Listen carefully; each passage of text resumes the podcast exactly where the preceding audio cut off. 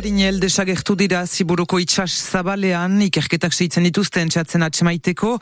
Arkasunetik abiatu eta hien arantza untzia ondatu da goizeko biak terdi aldera ustion sokoako diga ondoan. Marinel bat sokorritua izan da berroi urteko gizon bat baionako ospitalera ere mana.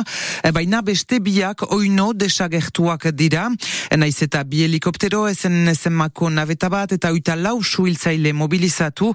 Egan behar da meteo eta itxasoko baldintzak zailak direla pundua inen dugu ez, zuzenean berri saila hau bukatzean, Pol Nikolai lankidea han baitugu, anartean prefeturak galdetzen du zokoatik ez urbiltzea mementukotz. Manifestaldi bat, xarri. Imigrazio legearen kontra diakite torkinekin kolektiboak deiturik eta hainbat elkarteek sustengaturik, itzordua seiontan, eh, baionako suprefetura intzinean, eh, Frantzia mailan ezkerreko eunta berroita mar pertsonalitatek iritsi zutabe bat izenpetzen dute gaur galdeginez Macroni legea ez promulgatzea.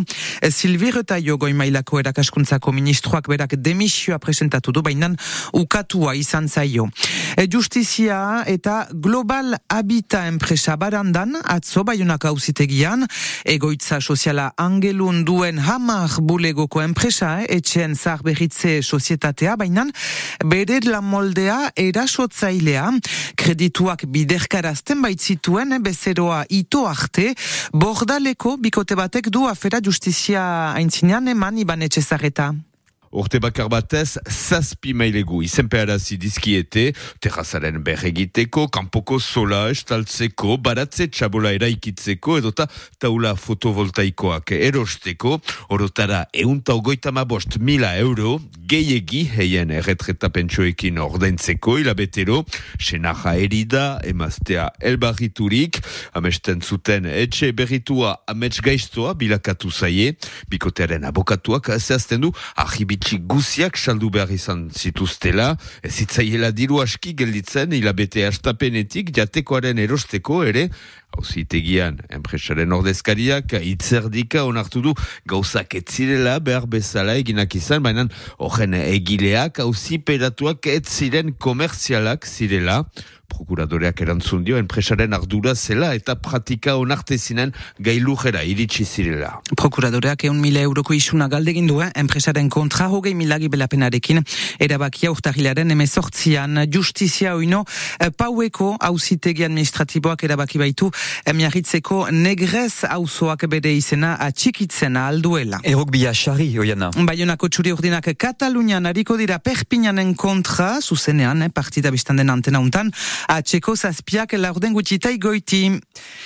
Eta pilotan, formula berria, frantziako buruzburukako e, txapelketa arra ikusia izan baita, aldiuntan bi mailetako txapelketa beztertua izan da, kanporak eta fase bakar bat izanen da ligia asiaintzin, e, mementuko hogeita lau pilotari oberenekin hasiko da txapelketa, horietan laurdena berriak gazteak lehen aldikotze parte hartuko dutenak, eta hori garrantzitsua da Jean-Noel Landabururen iduriko, arra moldaketa irudikatu du eh, federazioarekin. Horten eta nahi ginuen pilotari gehiener eta eman uh, bakotxari bere xantza.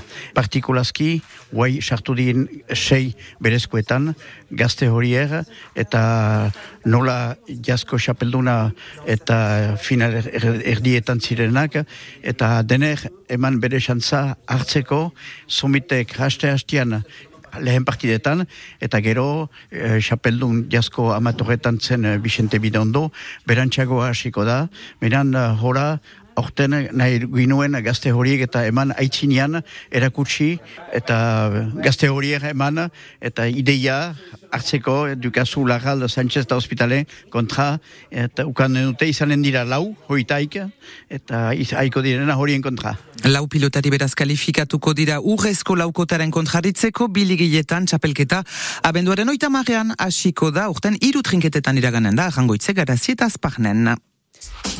Il est 7h36 sur euh, France Bleu Pays Basque. Euh, on revient sur l'information de ce matin, oui, Ce bateau de pêcheurs qui s'est échoué cette nuit au large de Cibourg, deux marins sont toujours portés disparus.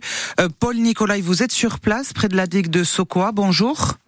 Oui, bonjour. Est-ce que vous m'entendez bien? Très bien. On vous entend et a priori les recherches se poursuivent, mais les conditions de mer sont plutôt difficiles, Paul. Oui, absolument. Vous l'entendez au-dessus de moi, le balai des deux hélicoptères qui, depuis cette nuit, deux heures et demie du matin, tentent de retrouver deux marins pêcheurs qui sont portés disparus après euh, l'échouage de ce bateau de pêche immatriculé à Arcachon et qui se rendait à Saint-Jean-de-Luz vers deux heures et demie. Il s'est fracassé euh, contre les rochers qui bordent la, digue de, de Sokoa. Les conditions de recherche sont difficiles. Il pleut, il y a du vent, la mer est forte. Deux hélicoptères sont euh, impliqués dans, dans, ces recherches, ainsi que les sapeurs-pompiers et des plongeurs. Le sous-préfet et le maire de Cibourg se sont rendus sur place. Un marin-pêcheur de 40 ans a pu être euh, secouru et sauvé, alors que deux personnes âgées de 30 et 58 ans sont toujours portées euh, disparues. Il semble, selon les toutes premières constatations, que les, le bateau n'est n'est pas pu rentrer dans, dans la passe qui permet d'accéder au port de Saint-Jean-de-Luz en raison probablement des conditions météo. Merci Paul et on refera un point avec vous en direct dans le journal de 8 heures. Merci Oyana est 7h38 sur France Bleu Pays Basque.